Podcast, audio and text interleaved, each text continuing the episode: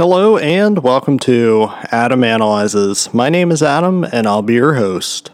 This week's episode is a film that was pretty much a surprise to me because I heard nothing about it other than it was a new film on the Shudder streaming service. I am a big fan of Shudder, and to be honest, their original films or the films that they picked up to debut on their service have generally been pretty good. Of course, that is largely because they're owned by the AMC network, which allows them to debut things both on AMC Plus as well as Shudder. I think it's time we announce the movie. Starring Maika Monroe and Karl Glusman. This is the 2022 Chloe Okuno directed Watcher. Watcher tells the story of Julia and Francis, played by Maika Monroe and Karl Glusman, who moved to Bucharest as Francis got a job promotion. It was only natural because he spoke the language. Unfortunately, Julia does not. All is good until Julia notices that across the street at the adjacent apartment building, there appears to be somebody in the window watching her. There is also a serial killer on the loose who is decapitating women. Could this be the serial killer that's watching Julia? Or is she simply being paranoid because she's in a new environment? As I stated earlier in the episode, this movie took me by surprise simply because I had no expectations one way or another. It's one of those films that didn't really get a whole lot of press or anything. I think that bloodydisgusting.com may have reported on it, which is a good possibility, even though they have their own competing streaming service with Screambox.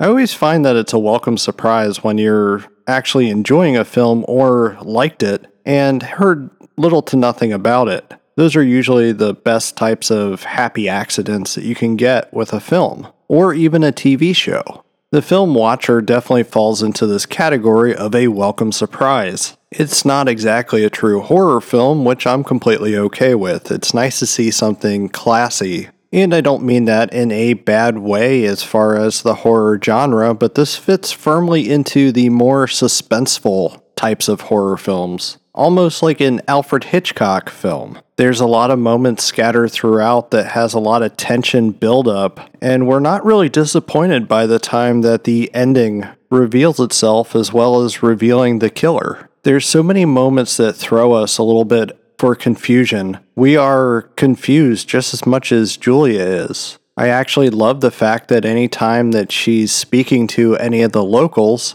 with her broken Romanian, the film does not give us, the viewer, who likely does not speak Romanian, any subtitles. So that just adds to the confusion of what's exactly going on. Of course, we can make things out based off of the actions, and that for the most part, everybody seems to understand her English. I just really loved how simple that idea was to not include subtitles, and how it really allowed us to empathize with Julia and really put us into the same mindset as her. Maybe she was just being overreacting, and especially paranoid but it is creepy when she waves to the watcher in the window and he waves back. As far as the paranoia aspect, I think it was handled really well.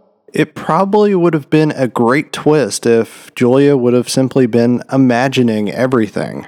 But then we would have to question would it have really fit the film? And I don't think it would have it would have been just applying a twist for the sake of applying a twist. I think it would have went against all of the high tension moments in the film. This is definitely a slow building type of film that gradually pulls you into its world. Watcher definitely owes a lot to Hitchcock specifically Rear Window. It gave me some serious Rear Window types of vibes, which I'm assuming are intentional. It wound up reworking a similar concept into its own narrative. So I guess that would be the one detractor of this film is that it's not exactly the most original of films. You've definitely seen a film like this before, but it does rework it into a different enough package that it's still an enjoyable movie.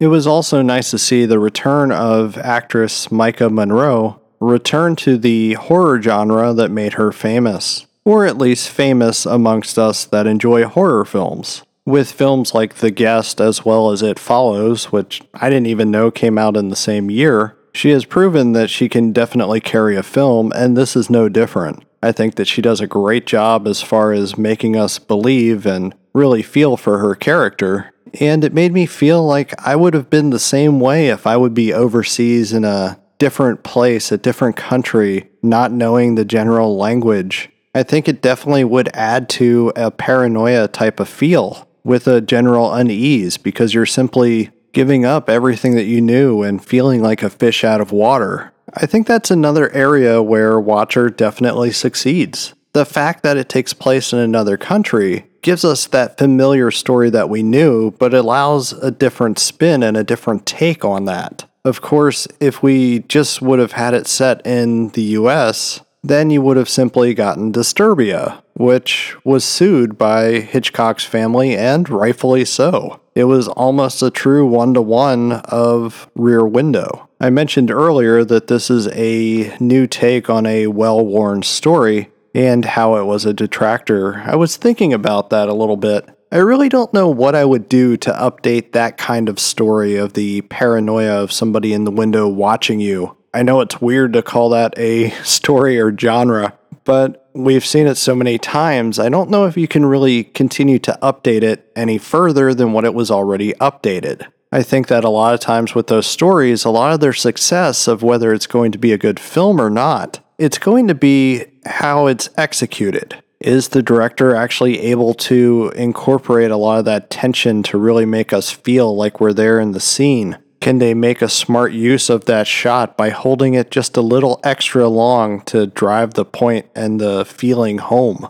One of the more impressive things about Watcher is that this appears to be Chloe Okuno's feature length film debut as a director, and it's incredibly impressive. Looking at Chloe Okuno's filmography, it looks like she just got her start making a whole bunch of short films, which is pretty much where a lot of directors do get their start. It's just impressive to me that for her feature length debut, she knocked it out of the park.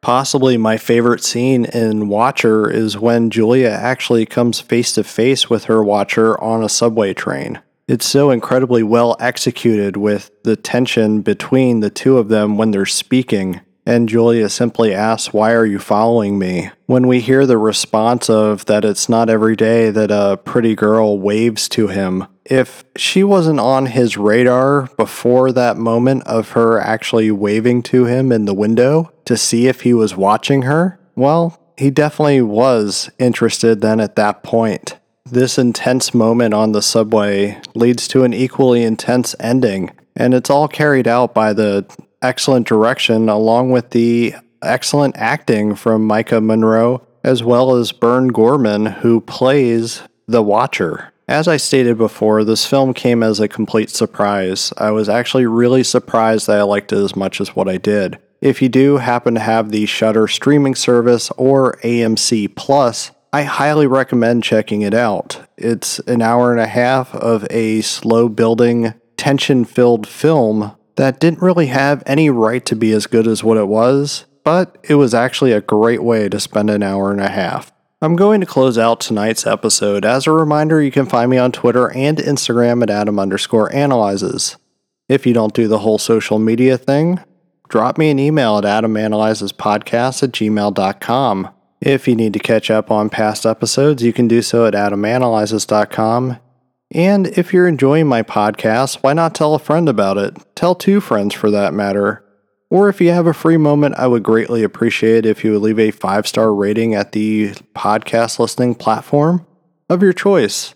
It'll allow me to reach new listeners as well as continue to create new content. But with that being said, be kind and good night.